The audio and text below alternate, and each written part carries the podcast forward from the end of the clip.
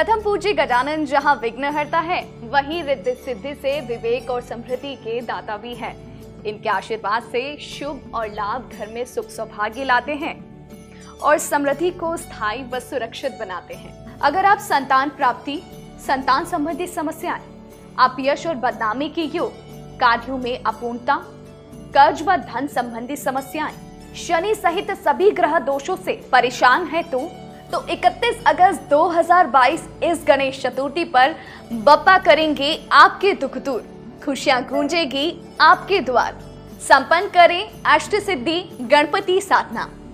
करिए साधना और मनाइए हमारे साथ श्री गणेश महोत्सव। इस साधना सामग्री में आप पाएँगे अष्ट सिद्धिदायक गणेश प्रतिमा, अष्टदायक सुपारी, भोजपत्र, अनार की कलम, हकीक पत्थर, माला। इस पूजन साधना से आपके घर का सुख सौभाग्य बढ़ता ही चला जाएगा और सभी रुकावटें होंगी दूर। तो देर किस बात की? आज ही कॉल करें और अपना पैकेट ऑर्डर करें। Zero two nine one two seven nine nine zero double zero two four three two six two five two six four double six two five nine three one four seven two eight one six five nine eight two nine zero two double six two five nine three one four seven four nine two double two Ganpati Bappa Morya. Ganpati Bappa Morya. नमस्कार प्रिय साथियों, मैं हूँ सुरेश श्रीमाली और आप देख रहे हैं श्री गणेश चतुर्थी स्पेशल कार्यक्रम। आज का विषय है, गणपति बप्पा को घर लाने से पहले रख लें दस बातों का विशेष ख्याल, वरना बिगड़ जाएँगे बनते काम, क्योंकि श्री गणेश जी हमारे विघ्न हरता है तो विघ्न कर्ता भी बन जाते हैं। और विसर्जन के बाद क्या करें? प्रिय साथियों, आपको और आपके परिवार को आने वाली गणेश चतुर्थी की बहुत बहुत शुभकामनाएँ। गणेश चतुर्थी, जो कि दस दिनों तक चलने वाला पर्व है, जिसे हर घर में बड़ी धूमधाम से मनाया जाता है। विशेषकर हिंदू धर्म में और महाराष्ट्र में तो कहना ही क्या। इस मौके पर बप्पा के वस्त्र से लेकर भोग तक की सारी चीज़ें उनकी पसंद की ही हो तो बप्पा बहुत प्रसन्न होते हैं और आशीर्वाद देते हैं। क्योंकि गणपति स्थापना में बप्पा के भोग से लेकर श्रृंगार जैसी कई चीज़ें अहम होती हैं। ऐसे में गणपति स्थापना से पहले कुछ चीज़ों का ख्याल रखना बहुत ज़रूरी है और यही सब लाए हैं आज के विशेष कार्यक्रम में। गणेश जी को कुछ चीज़ें बेहद प्रिय है। इन चीज़ों को पूजा में शामिल करने से बप्पा आपकी सभी मनोकामनाएँ पूर्ण करते हैं। तो हो जाए तैयार, क्योंकि अगर आप बप्पा की इन चीज़ों को ध्यान में रखकर तैयारी करेंगे तो आपके घर ढेर सारी खुशियाँ आना तय है। मेरे प्रिय साथियों, अब आपके लिए जानना बहुत ज़रूरी है कि गणेश चतुर्थी से अगले दस दिनों तक गजानन जी की विशेष पूजा और फिर विसर्जन की क्या महिमा है। महाभारत ग्रंथ को लिखने का काम गणेश जी ने किया था।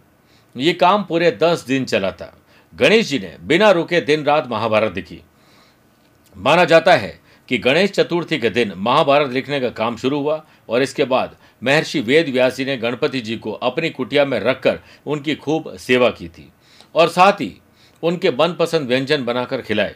गणेश जी के शरीर के बढ़ते तापमान को नियंत्रित में लाने, नियंत्रण करने के लिए वेद व्यास जी ने उन्हें सरोवर में डुबाया।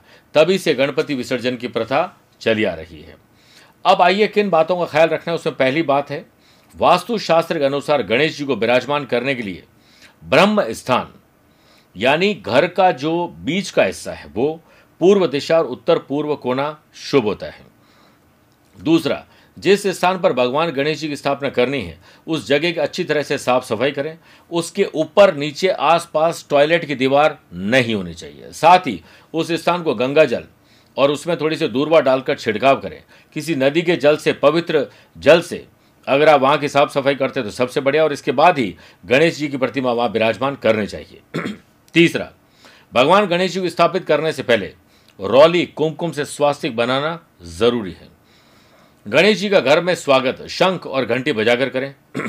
जब गणेश जी की मूर्ति लेने जाएँ तो यह ध्यान रखें उनकी सूंड बाई और मुड़ी हो, यानी लेफ़्ट, और दाहिनी वाली सूंड में बहुत सारी पूजा पाठ होती है, बहुत सारे नियम कायदे कानून होते हैं इसलिए आप उसमें न जाएँ और बाई वाली सूंड का ही ख्याल रखें। अगली छठी बात है, गणेश जी की मूर्ति को पूरा ढककर घर में लेकर आना चाहिए। सातवां, गणेश जी की ऐसी मूर्ति लें जिसमें वो बैठे हुए हों। उनके एक हाथ में अंकुश, मोदक और एक हाथ में उनका टूटा हुआ दांत हो। साथ ही एक हाथ आशीर्वाद देते हुए और उनकी सवारी चूहा होनी चाहिए।